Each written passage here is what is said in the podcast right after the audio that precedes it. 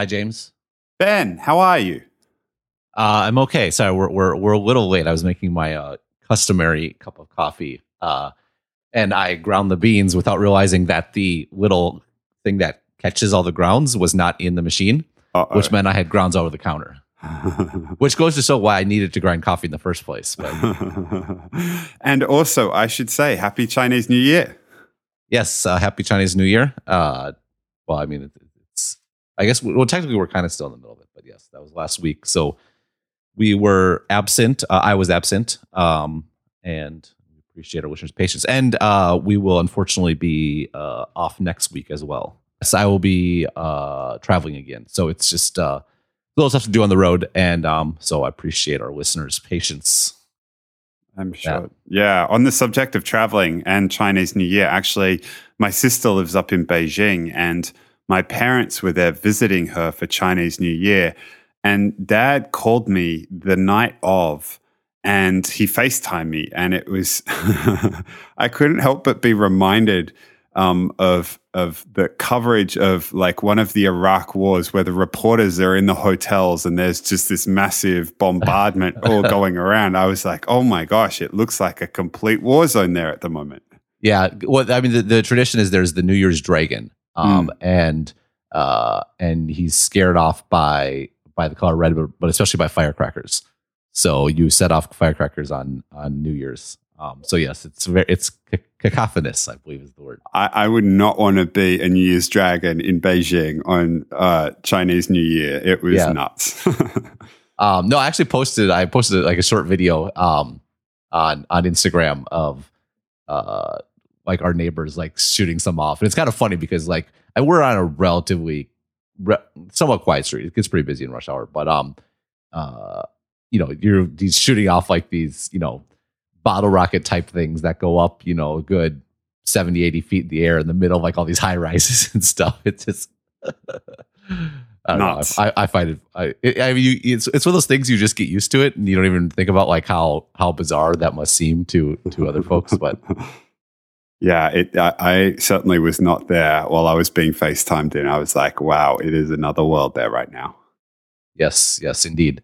Um, so, uh, um, in, in honor of of being Chinese New Year and talking about kind of you know an international perspective and stuff, I thought we'd talk about a, a primarily U.S. issue today. Just for a change, huh? At least yeah. it's not Apple. No, no Apple. Um, yeah, although there's a you know we we we we we can chat about Apple and our ride in the Apple car. Yeah, I'm sure we can. Well, will will that be will that be run by Uber or will that be run by Apple? I don't know, but we can record the episode on our Apple Watch. I'm I'm sure someone's winning at Exponent Bingo right now.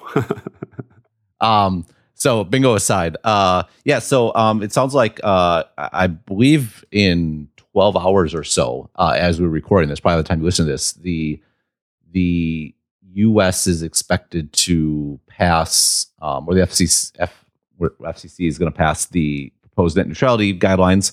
Hmm. Um, mm and we, uh, I talked about I've written about net neutrality on the site a few times. Uh, talked about it with um, with John Nathanson on the on the short-lived Stratechery podcast. Um, but uh, I, I think it, I find it uh, to be to be a, a, fascinating topic, and the reason I find it to be fascinating is because uh, I kind of feel like any topic where it just seems so obvious is often less obvious than than it might seem. And um and arguably this week there are a few things that just where what is right and what is wrong seems seems blatantly obvious. And uh, mm. this seems like an interesting place to start. Sure. Uh, so what are the what are the regulations for those folks who haven't been following along?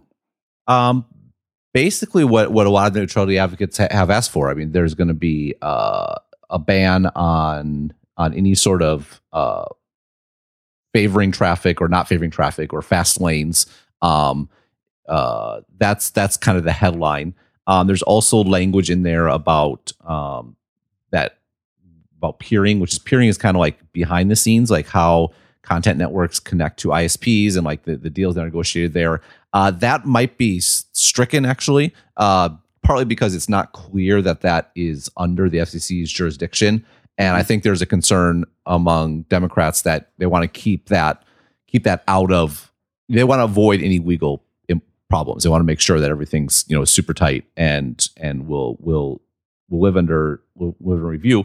Um, but in by and large, it's it's pretty much what uh, net neutrality advocates have asked for, and um, I'm going to go out on a limb and presume that you think this is great news.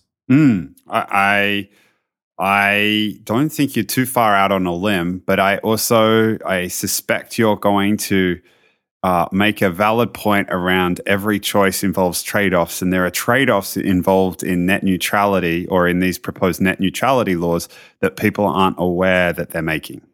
Well, I mean, this isn't going to be anything new to anyone that's been following me for a while because I, I, mean, I've been I've been writing about this for a while, but but yeah, I mean, the the the, the big trade off um, for for net neutrality is uh, in the U.S. for better or worse, uh, all our broadband access is is privatized, mm. and um, as long as it's privatized, uh, we're kind of dependent on those private companies uh, in you know building new infrastructure, building new building new throughput, making it faster, right? Mm-hmm. And it's definitely a problem because the, I mean the U.S. the average broadband speed is is not great. It, it, it's it's behind much of the world.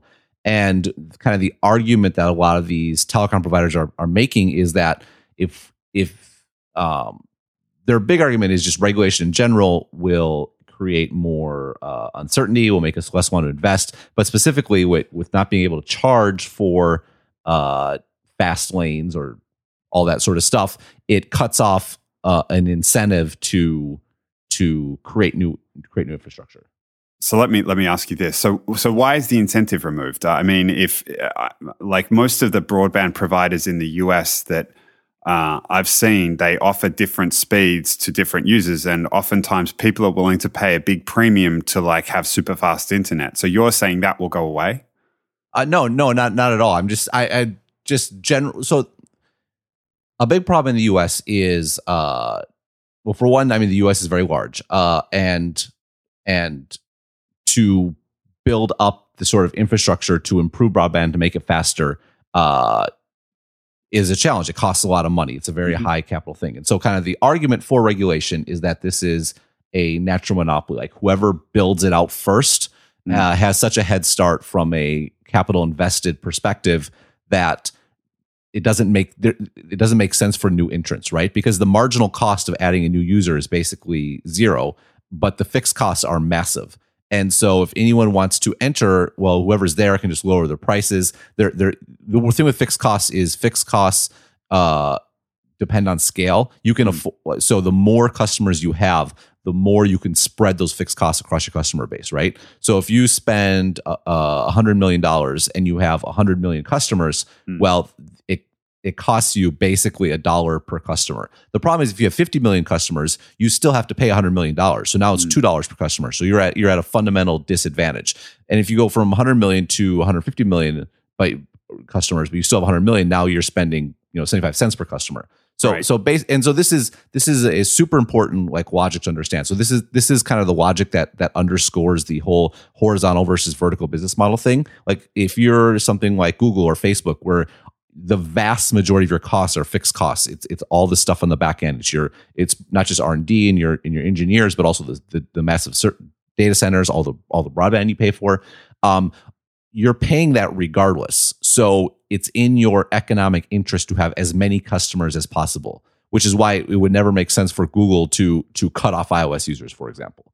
That that mm, totally. they, they, and it's it's the same thing with advertising too. Advertising scales, right? So if you build up all the tools and you build up all the inventory, um, the the more the, if you can spread it across more users, it's much more cost effective and it's also more attractive to advertisers, right? Because for what for the same amount of effort, they can reach that many more people. So this is when you hear people talking about scale or talking about that sort of stuff. Th- this is where it matters, and it matters in the case of of broadband because um, you know to cover a neighborhood to add on one more person within that neighborhood doesn't really hmm. cost anything it's the actual covering of the neighborhood that that is really expensive and, and yeah and I, I, I think there's an argument also to be made that uh, i mean competition is generally good but the idea that you're going to duplicate infrastructure like this just like you're going to run broadband fiber. Well, you're going to run fiber to all these places, and then you're going to ask another company to come along and run exactly the same fiber right out the front. It, it's like running two separate road systems. It doesn't make a lot of sense, right? Right, exactly. Um, and so uh, the way the way broadband kind of in, in a big picture developed in the U.S. was one obviously was the the telephone company. I was gonna say companies, but it was really company AT and T, which had like mm. a total monopoly on, on the U.S. Um, built out all that infrastructure. And the other one was the cable companies. So the way cable came about was uh, um, basically, you know, there was always over the air broadcasts, but it turned out there are a lot of places where it wasn't very convenient or possible to get over the air. So companies would build a company antenna basically to capture the signal and then run cable from that antenna to apartment buildings and houses and things like that where, where it was difficult to get a signal. And that's where the cable business kind of started. Obviously, since then it's expanded greatly to have, you know, to become what it is today. But but to get that built out, uh, basically companies would do deals where they they they would um, they would help a, com- a company, a private company, build that out, get them right away, uh, eminent domains. They could you know take over you know property to put on you know mm. the, the, cable and, and all mm-hmm. that sort of stuff and in, in, exchange they they they got a monopoly they got a monopoly in two ways they got a monopoly one because the company gave it to them but but two they got it because once it's built like it doesn't make any economic sense as you said to build to build a second one and and so what the company so what they've got more specifically even if someone wanted to build something the the they got to own the wires. They didn't have to share the wires. So the way it works uh, in a lot of other countries, on the other hand, it, like in Taiwan, for example, is I have multiple internet providers I can choose from that run over the same cable. Like, mm-hmm. and so the the service provider is separate from the infrastructure provider. Um, and then uh, usually service providers will either it's provided by the government and it's paid for with taxes, or it's done by a private company and they get to skim some percentage, usually a regulated percentage, off of anyone that runs on top of them. Right. And so so I guess when you make the point earlier on about me being a proponent of net neutrality, you being out on a limb when you really weren't being out on a limb, I think what what is underlying my uh, agreement with that idea is that I also agree with the idea that there should be a uh, we should recognize that there's there's this is a naturally monopoly a natural monopolistic situation. And the one thing worse than a public monopoly is a private monopoly. And i i i realize i'm probably off in you know I, ideal land here a little bit dreamland if you want to call it this. But i i i think as part and parcel of this net neutrality stuff, it would be way better if there was just one someone preferably the government, owns the cable and is responsible for the cable or sets up an, an entity to own the cable and regulates it like what's, what's happened in Taiwan. That just makes so much more sense because uh, you don't want two cables running to everybody's house and you like it, it just private monopolies around this stuff are not necessarily good things.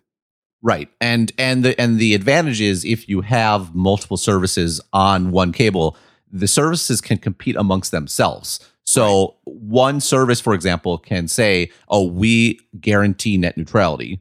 Another one can say, "Oh, we have cheaper rates because because if you it, because some companies are paying basically subsidizing it." Mm-hmm. Um, and so it the, basically the market will shake out net neutrality um, as opposed to the government kind of kind of mandating it, if that makes right. sense. So letting competition exist on top of the infrastructure. And you had a you had a fantastic article on this. Uh, gosh, back in the beginning of 2014, and you you lay out the um, the trade offs. There's there's uh, there's a trilemma involved, right? So you can have you can have two of these three things, but you can't have all three. You can have continual investment in faster and more accessible broadband non discriminatory treatment of data, or unlimited access. So those are your three, pick two. Right. And and I think I think the underlying assumption behind a lot of net neutrality advocates in the states is they think they can get all three, but it's an impossible trinity. Well, I'd say it's not that they think they can get all three; it's that they uh, too many don't really think about Re- it at all. Right. Okay, that's and, fair. And I, when I say something like, "Oh, companies aren't incentivized to invest in in more broadband because they can't do this. I often get the reply that, "Oh, give me a break." That's just you know, it's it's kind of like a "you're just making that up" sort of thing. Um, but I guess my, my my question is like at the at the end of the day, if you're a private company and you have to answer to to shareholders, you have to provide a certain return. Like, why? Like, what? It, it, I, I actually think the burden of proof lies on on anyone who would argue they're going to invest out of the goodness of their hearts. Yeah, I mean, they're they're they're you, they've spent all the money to lay the cable. They have no competition or very little competition why are they going to throw a whole bunch of money to invest in it when when there's no competition this is this is why private monopolies are terrible things and that's what's happened to like broadband internet all over the United States right exactly and so um so if that's the case so i think one thing so definitely they were they were thinking about um uh having these so, so the thing with the good thing what's great about from a ISP perspective, what's great about a um, the the the people who use a lot of data can pay for it. So, for example, they can charge Netflix to to have a fast lane, or they can charge Google or charge Amazon. What's so attractive about that is the cust- uh, the customer always ultimately pays, but it's it's hidden, right? And so you can offer the customer, oh, use as much data as you want. I think right now your typical broadband connection to the US has a limit of like 300 gigabytes a month or something like that. Um, mm-hmm. maybe it's higher. I, I can't remember. But basically, you, for most people, you can use as much as you want, um, and and you don't need to you don't need to worry about it. You need to to monitor your usage or whatever. And and what happens is if they can get Netflix to pay for access, well, then Netflix has to raise their prices or reduce their profits or whatever it might be.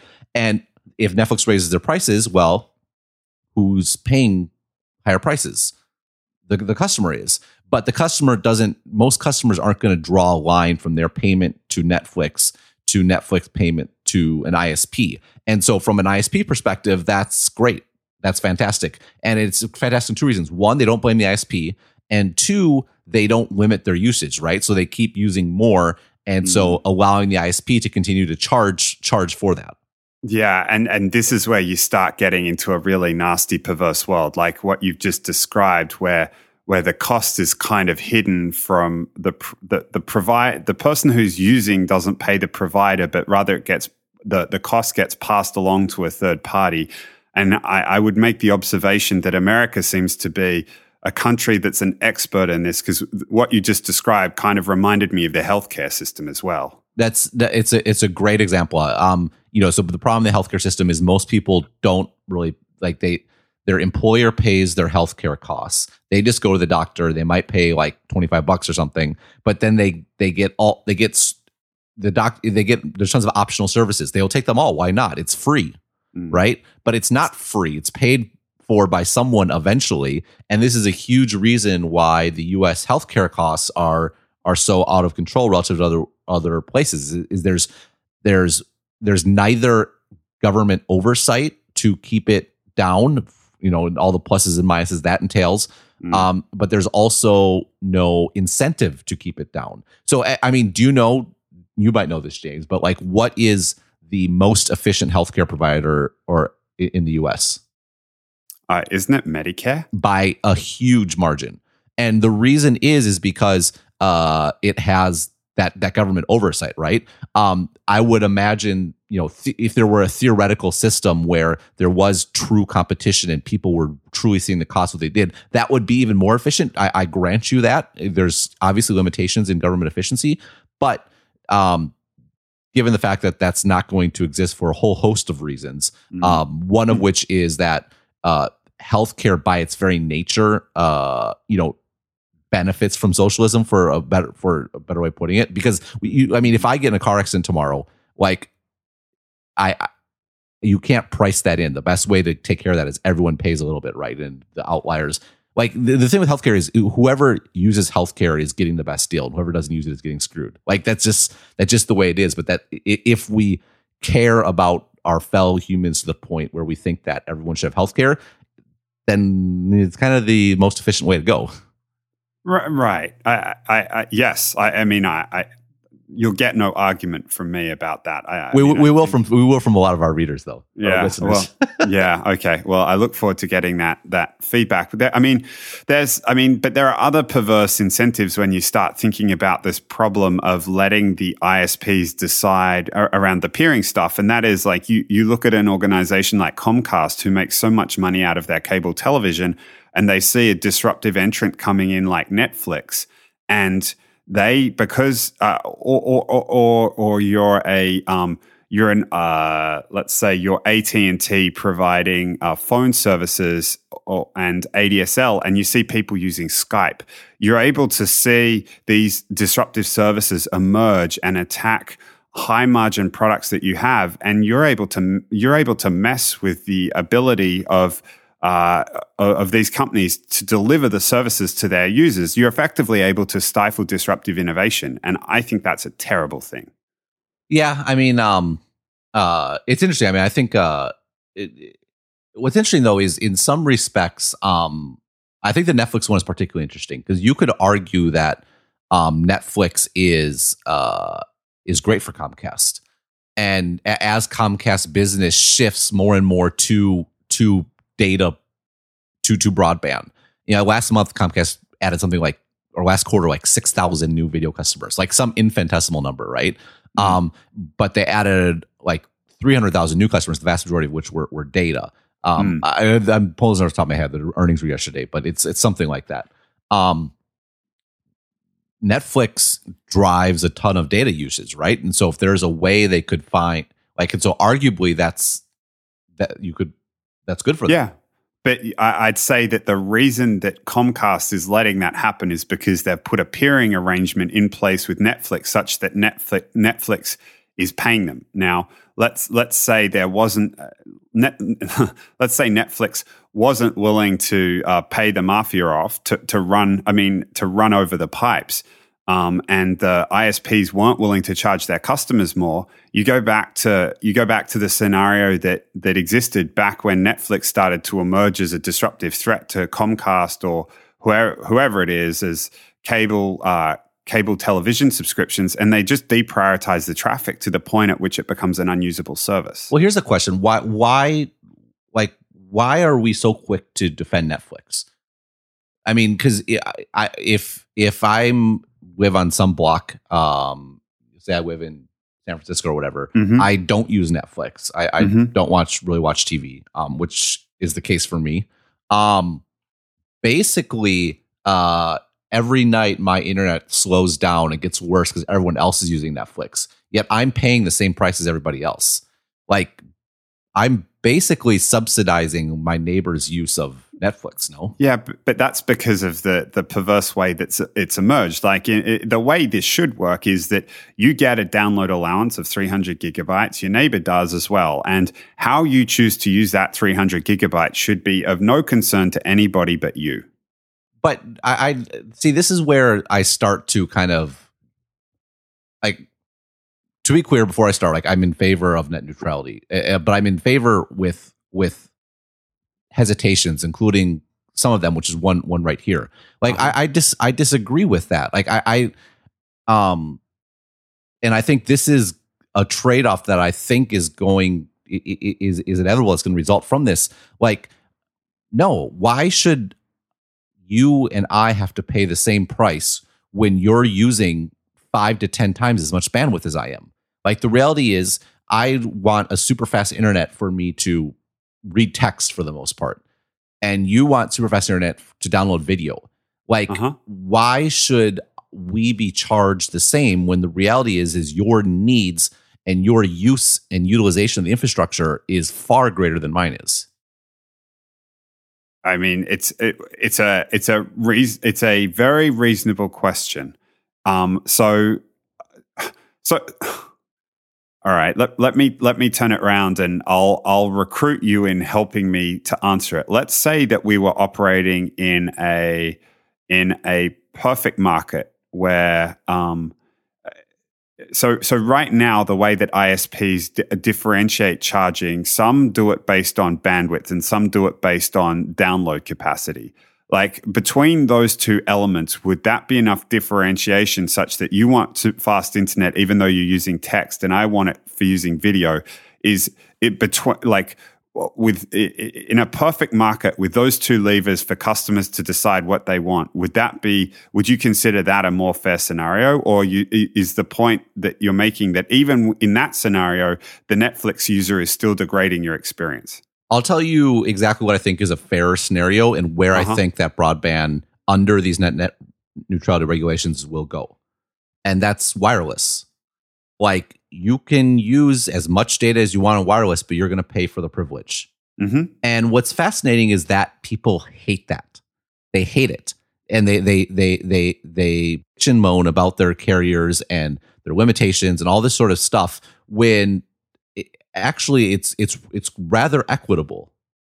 I, I would I would agree, but I, I, would also say that I'm willing to pay a. Pre- so I, I think that's absolutely right. I think, and in an ideal world, that's exactly what should happen on the on the the landline one. That if people want more downloads, they should pay for more downloads. Now, there's another factor at work, which is people don't want to feel like they need to use the internet and they have to think about how much they're paying. Like yeah, I, I, would be, I am willing to pay a premium for an unlimited plan so I don't have to think about it anymore.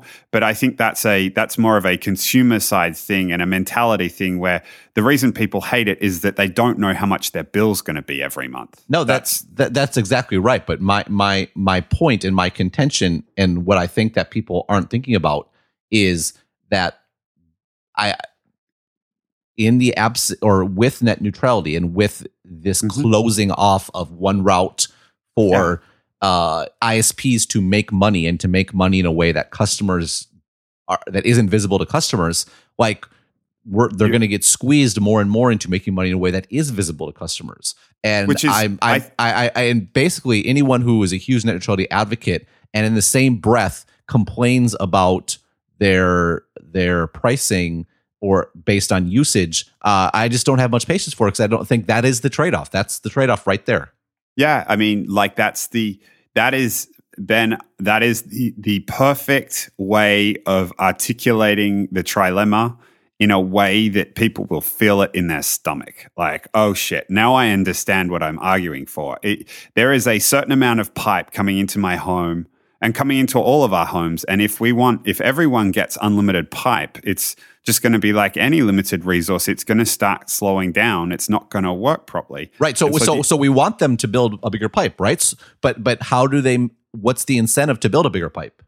Well, they've got to make money out of it. So what they're going to do is exactly what you describe, which is what, what happens over the air, which is they're going to charge based on usage. But I actually think that's a fairer way of doing things. I completely agree. My my oh, my my my primary contention is that I I strongly urge anyone who blindly supports net neutrality to question if they've really thought this through because that's what you're signing up for and and in the kind of like I just feel the way neutrality has been presented in tech circles especially it's been just this it's been presented as uh, an obvious good right? And and and I don't know if people have thought through the implications. And there's deeper implications than just personal annoyance. Like we we live and work in tech, right? We it's in our industry's interest that people don't worry about bandwidth, right? We we yeah. we don't want people thinking about and monitoring their internet usage. We want them to, to be free to do whatever they want and to, and to use more services, more services, download more stuff. Mm. But as an industry, we are mobilizing we're mobilizing in favor of something where the the a very high potential trade-off mm-hmm. is that we are hurting ourselves in the long run from an economic perspective. Again, I personally think it is worth it. I support yeah, I support I these regulations. I just I'm just, just, curious to know how many people have really appreciated what they're supporting. Mm, I, I totally agree. I mean, from from an industry perspective, this is definitely the lesser of two evils. It would be better for for people for the people to decide what's worth paying for than have the ISPs decide what people eh, what people are allowed to see at a reasonable speed. I think that's a much better that's a, a that's a it's a much better system. But there is definitely the trade off of like, okay, if you don't want the ISPs doing this to you, you're going to have to pay for the privilege. And this is why, like, like you read about the, the stories about lobbying and stuff, right? It's all the small guys that were lobbying, right? Like Etsy and Tumblr and stuff. Like and Tumblr's pretty big, but but and they talk about oh, but Amazon and Google sat on the sidelines. Of course they did, because customer reticence to use the internet, however it may arise, is terrible news for Google, right? It's terrible news for Amazon um, because they've already made it. They can afford to pay. Like so, from a Google perspective, uh, a non-net neutrality world is better because you can afford it. Mm. And and small wonder they sat on the sideline, right? Mm. And and oh, by the way, I'd encourage anyone that thinks you know Google is all light and sunshine to to wonder why they did that. Like they're a business like anyone else, and and if I were in their shoes, I'd probably do the same thing. Um, but that is that is more than anything else that is an indication that the net neutrality th- to my mind that that is more an indication that the net neutrality laws that are going to get passed are a good thing because i will always favor law like whenever whenever you start having laws favoring incumbents I think it's it's a recipe for bad things to oh, start. Oh, I, I yeah, I completely agree. Just to be clear, I, I completely agree. I'm just pointing out this stuff.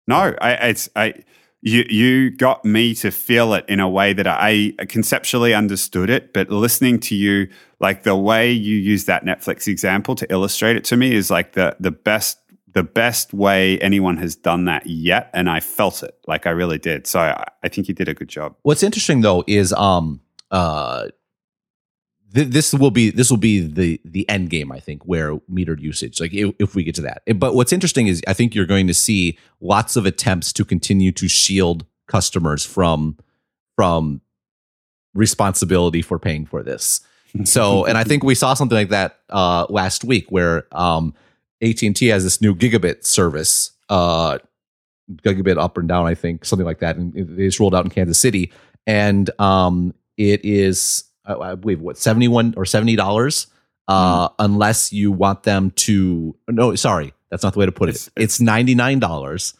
It's ninety nine dollars. Um, but if you don't want AT and T to track your usage and send you targeted uh, offers like through email or direct mail or whatever it might be, which I think is how they're going to be delivered. I don't think they're actually going to be inserting stuff, but maybe they will.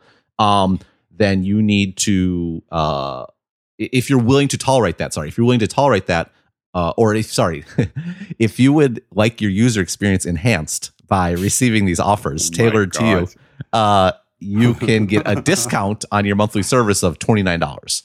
Um, so you can get it for seventy dollars a month instead of ninety nine dollars a month. Um, which, uh, which I mean, if you think about it, they're getting faster service, and how are they going to pay for it? Well, they're going to pay for it through selling ads. Um, uh, and oh, if if um, I mean, well, first off, how do you feel about this, James? I mean, I think you know how I feel. I think you know which. I I I think the biggest problem for a lot of tech folks with the advertising and choosing whether to pay for it is the the the friction in going from a free service to paying to make ads go away is a tough one. Like, oh, I'm going to put my credit card details into Google to make all the ads go away and them stop tracking me. But when it comes to something like my ISP watching me and I'm already paying and it's an extra 20 bucks to make it all go away, I, I mean, I know what I would do. I would I would pay to not have like AT&T watching over my shoulder, seeing everything that I'm surfing, and then selling that information to advertisers. And like, who knows where that date ends up? I, I just find the whole thing friggin' creepy. Well, I mean, a, a lot of the leading voices on net neutrality are outraged that AT and T is doing this.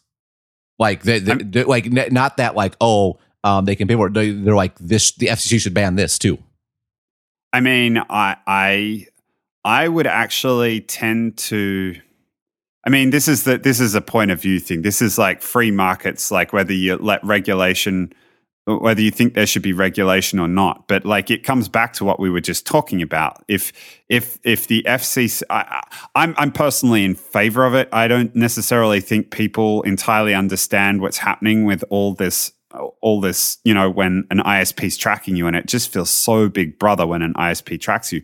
But maybe I'm wrong. Maybe they do, and they're making an informed choice. In which case, fine. But understand that again, what you're arguing for when you say FCC should ban it, it's like okay, AT and T is going to have no choice but to start introducing metered plans and find some other way of of um, of generating revenue out of their users. Right. No, exactly. And I, again, I'm just,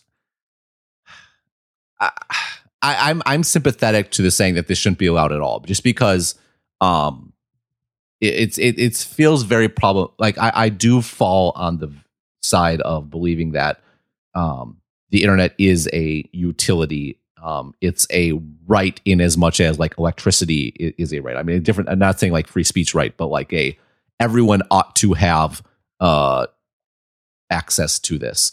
And it it troubles me that something that is essential, um, you know, can be used in this way. Um, on on the on the flip side, uh, if if we're entrusting this to private companies and we're cutting off the ways that those private companies can monetize, like I, I just I just see this as just being a natural outcome of what's going on. Like if My, if we're going to squeeze yeah. off one way to make money, then that's going to squirt out to another place. And yeah. and we can keep squeezing places, but we're going to get to the end where either one, customers are going to pay more, uh, or two, um, we're just going to keep having crappy broadband. No, I agree. I mean, uh, the, my I guess my broader frustration with all of this is, um, I feel like this is this is. I mean, it's partly a cultural thing, and I'm probably going to get flack for it. But I feel like this is the result of absconding from hard decisions. And the absc- absconding from the hard decision is exactly what you just described, which is this is a utility. The government should pay for it. And if the government rolled out decent broadband or regulated a private company to do it in the same way that Taiwan has, we wouldn't need to have these conversations because, I mean, Uh, this is the parallel I draw, and I'm going to use colorful Australian language. Like, how would you feel if the sewage company started testing people's fecal matter and selling that to the insurance companies so they could adjust premiums? Like, that would everybody would freak out. And in the in the same way that that the plumbing is a utility, internet is a utility. People gain access to all that information from it, and it shouldn't it shouldn't be such that unless you have the capacity to pay more to make uh, to make to buy privacy that you get it. Like I, I just I, I don't like that world. Well, there's one. There's one other interesting. I love. I love. Yeah. I love the analogy. It's fantastic. Thank I should. You. I should stop in there and just to acknowledge that. Um, the other thing is like there's there's a lot of people saying, "Oh, this is great. Uh, um, we're putting a price on on privacy, and like you, now you can you can pay to get it." Um, the, the the trouble is, I mean, well, you made a good point. Number one, this is different than like buying out of ads on Google or Facebook. Which one? Um, there's just the practical matter. Of people, get, no one wants to actually get out a credit card. That's a huge, huge barrier. Um, right. But two, it's also a it, it's not plausible, and it's not plausible because of what it's talking. The advertising works at scale. One, and two, the most attractive customers would self select out of there, right? Mm. And so Google and Facebook will never would, would it, it wouldn't make any sense for them to do this. Whereas with the AT and T thing, like you're already paying, right? Just a question of how much you're paying. And, and and so I actually think it's fair. I don't think it's corporate speak. I think it's fair for AT and T to frame this as being as as being a discount. Um, the the problem though is when you do this, when you when you say okay, you can buy your way out, like it, it seems pretty inequitable, right? Um, like why is it that uh you know again i guess you could we could get back into uber and stuff here but like why is it that some people should have privacy but some people shouldn't? Like it's is privacy a luxury good or should it be a right i guess is is the question. I i'm inclined to think it should be a right but i think that the way that we're heading the, the way that we're heading in the world right now is that it's becoming a luxury good and and uh, I I don't know whether it's I'm sure there's some extent to which that more educated folks are more aware of the issue, um, but it's also the fact that they can afford to make this um, they can they can afford to ma- to make this issue go away. I remember reading this article, and I I, I can dig it up. It was on Forbes, I think, um, about the Vertu, those crazy expensive um, handheld, those crazy expensive phones that are basically Nokia's but with like diamonds and stuff for keys. And I remember reading something around um, Vertu polling their customers and asking what what the what what features they wanted, and the number one feature from high net worth customers has been secure communications. I like that just stuck with me, and this idea that privacy is becoming a luxury that people have to pay for. I, I think it's it's just it's gathering pace, and I, am not sh- again I'm not sure I like it. I'm not sure that only those people who are able to afford to pay extra such that that that whoever it is wants to see exactly what they're doing. Like I just I don't want to live in that world. I, I don't think it's a good place. Well, um the, the the problem though is if it is a right, then that removes it as a money making avenue. Yeah, and if you remove it as a money making avenue, then this whatever is funded by those services, whether it be Google or Facebook or uh, your your ISP, now become more expensive. And if they become more expensive, then people yep. who are poor can't use it. So so now you have there's actually a tension now between privacy and like access. We've now stated that internet access should be a right, and now we think that privacy should be a right. Um, like this is the trouble with rights is they sometimes conflict. Carry costs. Yes. Well, it's not just ca- conflict; they carry costs, and I mean, I, I, I, I um, the way in which you're you're locking me down is exactly the way in which I think you're expressing frustration at the way that net neutrality people aren't locking, being pushed pushed to understand exactly what they're advocating for. And I think you're exactly right to keep pushing me. I think I think the privacy the privacy thing is uh, is well the access thing is most important. Like I if if I had to pick one, it's better to give people access to the internet even if they're kind of being spied on and everybody knows that that's happening. That's better than no access at all. But I I, I think that in a I am inclined to agree that the the privacy th- it's yeah i mean you got me right like how, how can you say that you can't google can't sell ads because how would they provide search like search would only be provided on a funded on a uh, a, a cost per click basis for search like it, it it makes no sense i i guess I guess well, there's types wait. there's types of privacy that's more acceptable to be compromised than others, and I'm sure you're going to skewer me for saying no, that. no. I mean, I, I, I, I mean, it's one of those things where there's not answers. I think you you provided the the key answer, which is you just said you would prioritize without in so many words, you would prioritize yeah. access over privacy, and right. that's that that's that's good. It's and what's good is not that you chose one or the other; it's that you chose. Yeah, and and I think it's it's this choosing that is um there's a one people don't like to make choices, but two I think both companies and the government and politicians don't don't want people to know they're making choices. You know what I mean? Like they they yeah. they they try to obscure it. And um and I guess that that's what's you know that and, and in general people tend to look at any one issue or any one problem in a with in a too yes in an isolation too narrow of a frame of reference right and and so often you don't really see what's going on unless you back out and you back out and you look at it from from a, a global perspective, not global from a the world global, but from a the entire problem space. Right. And and I guess this more than anything, eh, I guess the takeaway here is not that there's a solution. It's that it's so hard to operate and it's so hard to actually, I think, provide have a meaningful opinion. The, like I feel like your your opinion and your point of view is more valuable the less sure you are about it. And because everything like like you there's so much doubt like you're not you're, you're right now you're not sure you're kind of trying to scratch and claw for something that that makes that make lets it make sense. But there's so much that and i think particularly we have a technical audience right and people are probably more inclined than your general than your average person to want things to fit together to to to go from a to b to c to d. Um but it, the reality is the world is like is like quantum it's like quantum mechanics right and like like einstein like this most this brilliant physicist, you know, what did he say about quantum mechanics, right? Like he he he struggled with it because he, like he didn't want to accept that God is playing dice with the universe, basically.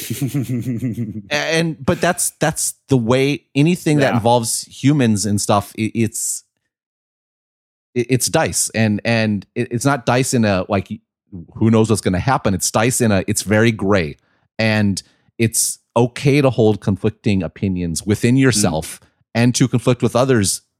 Like everything's not black and white, and people just ev- always wants everything to be so certain we, we could rename exponent to like the gray zone or something. While while you've been talking, I've been thinking about this, and I I th- I think where the line gets drawn for me is it's fine to watch people when you're opting into a a, a software service. Um, so if I use Google and they want to they want to sell me ads, and I, that's fine. If I want to use Gmail and I know that they're going to look at my email, that's fine. I guess where I have more of a problem with the uh, the idea that an ISP getting to see everything that you're doing, particularly when you can't opt out. That's where I start to get. That's where I start reacting a little bit more, I guess. And you know, you hear stories of Facebook planning drones to like circle o- over the planet. Like the idea that an advertising company is going to provide internet access really, really gets the hairs on my neck to stand up. Yeah, and I th- I think that's fair. I mean, um, like I said, there, you, it's not, it's okay to have opinions on this. It's just I encourage you to think deeper. Um, I think one uh, one other interesting kind of privacy related story and security is um the thing with Lenovo last week. Uh, so um, as is well documented, and Apple's made like advertisements about this stuff. Uh, PCs tend to come with a bunch of crapware on them, or bloatware, or, or um, trial software, or whatever, whatever, whatever you want to call it. Wait, Ben, what you want to call it is you your experience is being enhanced. That's what you yes, want to call it. your it. user experience is being enhanced, exactly. Which is what Lenovo said. Um, so I did I did write about all this in, in, in the daily update. I also was on uh, this week in tech last week where I talked about it. So I, I feel I always feel sheepish about talking about too much stuff I wrote about. No, no, no, no, no. Not everybody but, listens and reads. Right. So, um, so, uh, so basically, what happened was was they'll these will come with them like 10 to 20 or however many stuff. Um, and the OEM is paid by whoever installs the stuff on there. And so that's and that's actually how they make most of their profit. Like most most hardware in the consumer market is sold at cost and they make money on on these these add-ins whether it be and they, they're different things. Some they are paid by install some are paid per registration like someone actually uses it. Others are like a revenue share over time. Um, actually when i when i worked at windows uh, in, the, in the app store this was something we dealt with. And so i, I actually know a bit about this space um, unlike other spaces. No uh, so um, um so what happened was was basically lenovo installed this thing from a company called superfish uh, that had uh, a few problems. One, the kind of the small problem was it was basically injecting ads. So you could be on a web page and there would be an ad there that wasn't served by the web page. It was served by Superfish. And I presume they're doing some sort of revenue. Sh- I would bet it was a revenue share with Lenovo where you know they shared the ad revenue. Um, but I, I, I don't know the details of it. Um, the bigger problem though was the way they did this was basically by doing a man in the middle attack where they were they installed a a SSL certificate on the computer that intercepted and they intercepted calls the website, used their own certificate instead of the website certificate, and and basically authenticated like their you know the, you can read a technical definition, but that's what allowed them to stick it into web pages without without it seeming like a security problem, right? Your browser wouldn't know about it, wouldn't warn you or anything like that. And so that's why it's a better user experience because you're not getting pop-ups saying like someone is inserting stuff into your web page. Um, the problem is that once you've compromised in that way, like that's a very gaping vulnerability for anyone else to insert themselves in as well. And which you can once you're inserted, once you're in the middle of a of what the computer thinks, what the OS thinks is a secure transaction, um, you can do all kinds of stuff. You could direct someone to a third party website and accept credit cards. You could like there's just a whole host of bad things that you could inject code. There's a whole host of bad things that could happen. Um, and this was discovered and obviously uh was a very bad thing and, and Lenovo was was very widely condemned.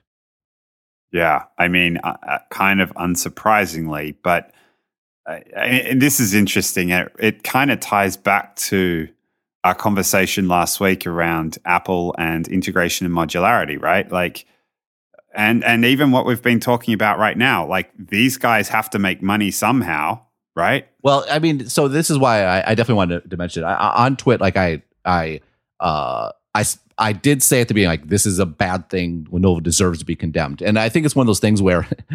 if you say one thing and then you go another direction, people kind of think like you didn't actually mean it because you didn't spend much time on it. Like, no, it's it's a bad thing. Lenovo deserves all the scorn and threats of boycotts and all the sort of stuff that's that's coming down them. This is they did a very bad thing to their customers, and their customers would not know that this happened to them. Like they're being exposed to to a massive vulnerability through no fault of their own. Um, period. Like it's a bad period. thing. Period. Gotcha. Um, what's fascinating though, and and I guess what I was trying to tease out poorly is it is kind of inevitable that this happened. And the reason why it's inevitable is it goes back to why do these things even exist in the first place? They exist in the first place because there's really no money to be made in PCs. And why is there no money made in PCs? Because they've been modularized. Microsoft has put themselves in the place for 30 years now where they harvest all the profits, right? People, uh, someone made this comment on the forums, I think it was very well put. Like everyone says PCs are low margin. PCs are very high margin. Just that Microsoft is taking all the margin. Right. Right. It's very true. And, um, and, and, and what they did was a classic strategy. They, they, they, um, commoditized their complements, which basically they turned the actual hardware into a commodity, forced them to compete amongst themselves. And if if they had no point of differentiation, if there's no differentiation, what do you do? It's a race to the bottom to have the lowest prices. Um, and so you have all these OEMs a lot of which have exited the market. Um, other ones are just scraping by with like prof, like gross profit margins of like less than ten percent, which is ridiculous. Um, and and so that's why they do these deals. Now the problem is, I'm sure when I actually believe Lenovo they didn't they didn't catch this right. And you come back and say, well, they should have caught it. Like, how can they not pay attention? They're incompetent. And I agree, but like the thing with incentives is they're not like it's not like you're holding up a bag of money and I'm running towards it, right? Incentives act on you subconsciously. And and Lenovo was incentivized to make sure that this software worked as they said it worked and then ship it. They weren't incentivized to find reasons why the software didn't work or why the yeah, software was bad. Because if they if they identified Superfish was bad, they wouldn't get the deal right? And I don't think they thought this way, but they did think this way. Mm, I mean, I, I, I, I totally get what you're saying. I, I'm hoping, and it's speculation, that they probably did try and check for basic security issues. Oh no, I'm, I, I, think, I, think, they did, but they, they, they, they, they didn't. They clearly didn't check well, well enough. I mean, right, and I think you're partly right. They're incented not to check, and this is, I'm, I, I, it's reminding me of something else. These garages that do smog tests all around the US, like the idea that you pay a private party to do smog tests, like if if the sm- nobody's going to go to the garage that fails people's cars for smog tests like it kind of blows my mind and it's it's also reminding me of the credit rating companies who who um, have the companies who they're rating pay them right yeah no, it, it, that that that that's exactly. And this is a super subtle point, and so I I think you just made it well with the garage thing. Like Lenovo is is if Superfish passes their security check, Lenovo gets paid. So they're incentivized to they're incentivized to make sh- not to make sure that it passes, but it's a good thing if it's a good thing if it passes. And so what that means is they look for uh they'll look for obvious bad things and they have mm. a suite of tests, right? But mm. it's not going to catch everything. And I mean, the other thing, your point is really well made around like some of these guys have gross margins of less than 10%. Like they, they, they can hardly even afford to hire a sophisticated, a big, proper, sophisticated team to check all these things. It's going to, like, they just can't afford to do it. Right. Yeah, that's another great point. And so I think where I got in trouble, and a lot of people got real upset with me with the twit thing, um, just based on email and, and Twitter and stuff like that, was um, I kind of took it a next step, And the next step was what's interesting with the Lenovo thing. I like it when you take it the next step. what's interesting with the Lenovo thing is uh, is ThinkPads, like the ones that they sell to businesses, didn't have the software installed. Um, turns out ThinkPads are also much more expensive, right? Uh, yeah. and and my kind of my my contention was yes, okay, number one, Lenovo is to blame. They should be blamed. Like full stop. They did a bad thing. Number two, if you look at it systematically, like this is in the big picture Microsoft's fault because um, Microsoft has constructed the PC world such that they would harvest all the profits and and their manufacturers would would compete with each other to the bottom. And the thing is that that that, that that's a good thing and like so many more people got computers because mm. they became so cheap and and so that's a good thing it's like the internet thing like more people having access it's a great thing um mm. the problem is that uh in the heyday of the pc you could make money on you could make money in the high end because because computers were advancing so quickly you could sell last year's model super cheap and this year's model at a huge premium and people would buy this year's model because the performance difference was so huge but now that that premium's gone away, like no one can make money on the high end. So it's just, it's all stuck at the low end. And like there's an aspect of we just go out and buy the cheapest thing. And, and it, it's like in our, we love free and we love cheap.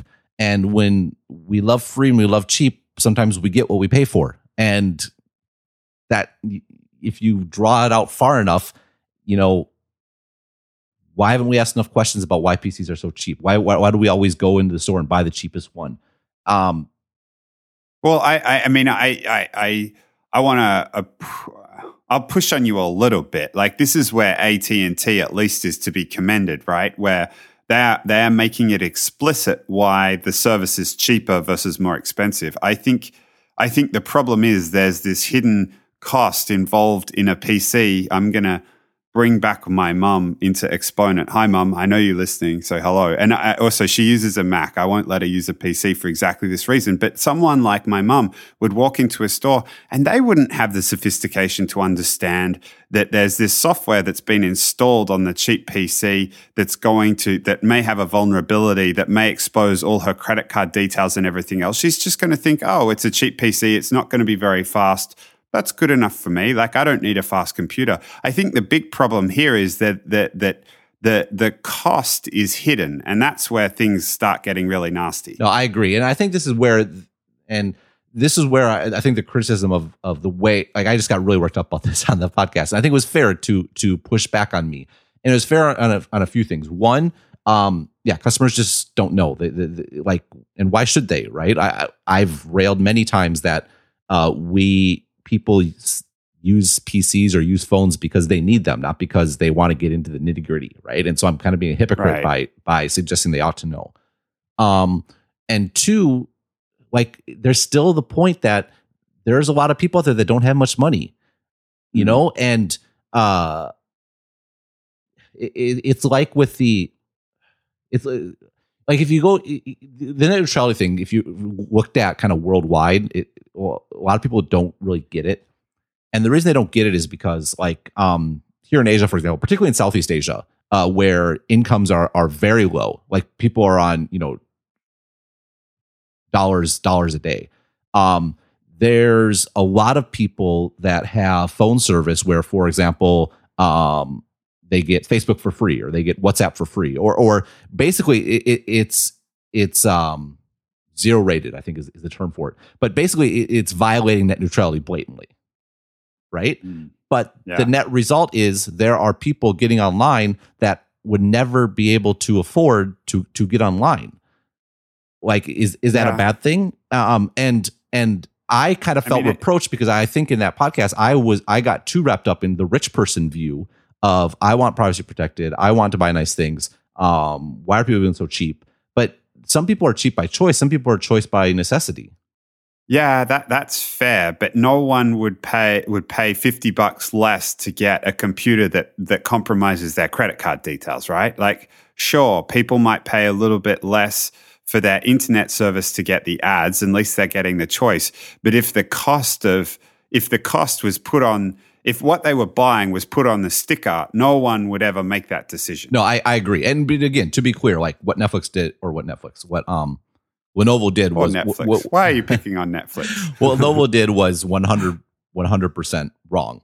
Um, it's just it's interesting to think about the incentives and like where where are they where they come from in, in the big picture and um i don't know i guess more than anything i wanted to acknowledge that i might have gone a little overboard and i wasn't blaming consumers Yeah. but i think it might have come across that way but it's just it's interesting to think about how all this stuff how all this stuff plays together and, it, i think there's an argument to be made that the problem with modularity is the if you only look at it from a price performance basis, the advantage of modularity is you drive competition in all these layers, right? And competition brings Mhm. down the price and brings up the performance. hmm The problem though is uh it does that through self-interest, right? The company wants to win. The problem is is nowhere nowhere in a modular system who is representing the customer. Like this Well, is this is why I think at the end of the day, unless there's like a taskmaster at the top. So take like Apple for example, right? You have all the supply chain is modularized, but Apple at the end of the day is approving or disapproving every single piece in that modular system. Mm. If you have a system that's purely modular, where everything is is is modularized, or it's something like PCs where Microsoft it's an open system where they anyone can get a Windows license, right? Microsoft isn't certifying PCs. Um, if you're in that sort of system, who is who is standing for the customer? No Yeah, one is, and you want to say the market is, but we just talked about that. People don't. People aren't aren't. Why should we expect people to have the knowledge to make these kind of decisions? Well, the, the the company that has the incentive to have got this right is Microsoft, and I don't know if they could um, foist onto uh, the OEMs the conditions that you will not tinker with a standard Microsoft installation in the same way that Apple kind of foisted on the carriers. Um, you will not tinker with a standard iPhone. Well, uh, Microsoft tried that with the phone, and it was a huge. It was a, a significant reason why the phone failed. Right, the phone. but that was No, but this was true. pre- but this there were two good alternatives. Well, eh, when the phone first, when Windows Phone first came out, um, like Android was well on its way, but it wasn't like it was today. Where like at that time, the iPhone was still way ahead on apps, right? Like Windows, Android was still pretty far behind. Um, like it wasn't, it wasn't, it wasn't the impossibility it was today. But a big No. problem was Microsoft said you you have like they gave a very limited amount of customization. It was totally locked down, and they pushed it. in like and OEMs like, well, how do we differentiate? And carriers are like, no, we don't like no, we, we carriers have always wanted to own the customer experience no matter how bad they are at it. Um, and Well, you made the point though on this that the reason that Apple could get away with it is that there were customers dem- clamoring for the iPhone, and if they if the carrier didn't carry the iPhone as Apple wanted it to, then they'd end up getting screwed because the customer would go to a different carrier. I think the distinction here is that I don't think for a lot of PC manufacturers there's really a legitimate alternative to putting Windows on on on the PC. So if Microsoft had said, uh, "Here's Windows, and by the way, you can't tinker with it," I I don't know there was actually a lot they'd be able to yeah, do. the, well, the Justice Department for one. Um, but that yeah, but that's well, no, but just in like this is the problem though. Like everyone wants to point to Microsoft as winning because of being open and mod- modularity. You can't then turn around and say they should be less open and less modular. Like, and so my my broader point is, um, I, I just I think it's you see this sort of stuff happen. You see normal people kind of getting screwed. Um, I- I think you it's not just that an integrated the more you control everything the better experience it is it's that the less you control everything the worse it is and that might sound tautological but worse in like an actively worse way like harmful way not not in a less good way. And uh, you see something like Lenovo and this happen like this like I said I think if you look at the incentives in the big picture this was an inevitable outcome of the way PCs are structured as an industry. And and Mate, I'm a little, and I think uh, it comes from the modularity that everyone thinks is so wonderful. But uh, when I think of modularity, I, I don't I, I don't think about like you getting an OEM getting a chip from Intel and then opening up the chip and fiddling it so it displays ads, and that's what we're arguing. I think a modu- modularity is like okay, different people provide different pieces of the puzzle, and I think I think this model is there is pressure put on the seams of the model in, in such a way that that people will try and find ways of making money, even if it if it, it even if it uh, degrades the user experience. And I, I on this one I blame Microsoft. Now your DOJ point is well made, but I blame Microsoft for not saying this is the operating system. You take it or you leave it. Ads no, but it. this is you're you're this is like you're saying last week that today Android shouldn't be open source, even though but but you have to put yourself back at the beginning like why why was it successful in the first place like microsoft succeeded and came to dominate everything by running on everything by supporting everything by going everywhere and by doing that one it it it it was great for customers because it supported everything but two that's what commoditized everything underneath microsoft was by. But I'm not arguing. I'm not arguing against that. But, I'm not but, arguing but, that they shouldn't work everywhere or it should support less hardware. I'm saying the OEM shouldn't be able to tinker with a standard Microsoft. But this, that's the same thing. Like by by forbidding tinkering, quote unquote, you are you're putting in limitations and putting in guides and and my like that's becoming less open and less less everywhere. And it's the same thing. W- w- the same argument about about Android. I'm just I'm pointing out that you it's more like be aware of what you're arguing. If you say that the Microsoft strategy or the Android strategy is superior by being open, and by open I don't mean open source, just open that anyone can use it and put on their on their stuff, like the the inevitable outcome that both Microsoft and Google were very much aware of and pursued is the commoditization of of the complements of all the stuff that runs their stuff. And the end game of commoditization is a race to the bottom. And once you get to the bottom, there's a lot of muck down there and, and nasty stuff's going to come out. Granted. No, I, I, I, I get what you're saying. Um, I don't feel like I'm being hypocritical in saying that Microsoft. I, I, I, totally think that Microsoft should work on all the various pieces of hardware and they should sell to whoever. But I don't think it's unreasonable to suggest that as part of selling to someone, an OEM, that there's a license involved and the license states you can't the user can install whatever they want but you can't install anything on top of it is that unreasonable um well one yeah, it's a it's obviously it's it's it's not legally permissible but two okay. um that's a problem. Fair. But two like i mean again it, it's like microsoft should have built their business one way and then halfway done a complete 180 and changed the, the nature like done a bait, bait and switch basically. Um, and I and the reality is is Windows from the beginning has formulated from a business perspective and from a product perspective to be a separate component from the PC that it's built on. The way Microsoft is is combating this is mm. two respects. One, they have the signature series, which is basically PCs that have an additional Microsoft guarantee. It's a Microsoft signature. It's like a pro a certification program basically that they don't have any extra mm. crap on them and those mm. tend to cost fifty two hundred dollars more than their equivalent that aren't Microsoft Signature. And two, Microsoft is now making their own hardware, and and in both cases, it's it's going it's integrating more, right? Yep. And and I I, I just well, what I what, yeah. what I like about this, what I find interesting from a theoretical perspective, is I think it's tangible evidence.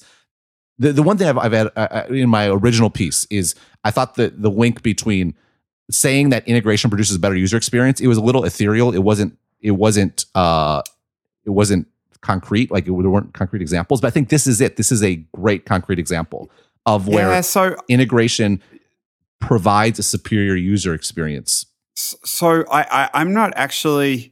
I'm actually not sure I agree. And the parallel I would draw is that this is this would be the equivalent. Uh, I'm I don't don't take the analogy too far. I'm just trying to use it to illustrate an equivalent scenario. It's like a socialist saying capitalism doesn't work because um, uh, a capitalist market hasn't regulated to stop um, hasn't regulated to stop companies dumping pollution.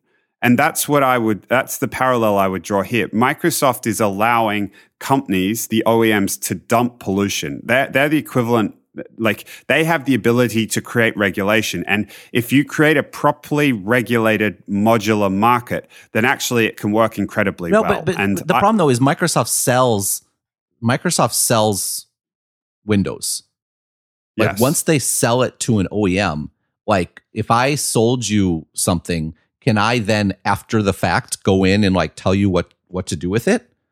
Like that that that's that's I find that like there's lots of people who are definitely that's, strongly that's the basis of every license agreement for every piece of software that I buy. Like that's exactly what they do. They tell me what I can and can't do with it.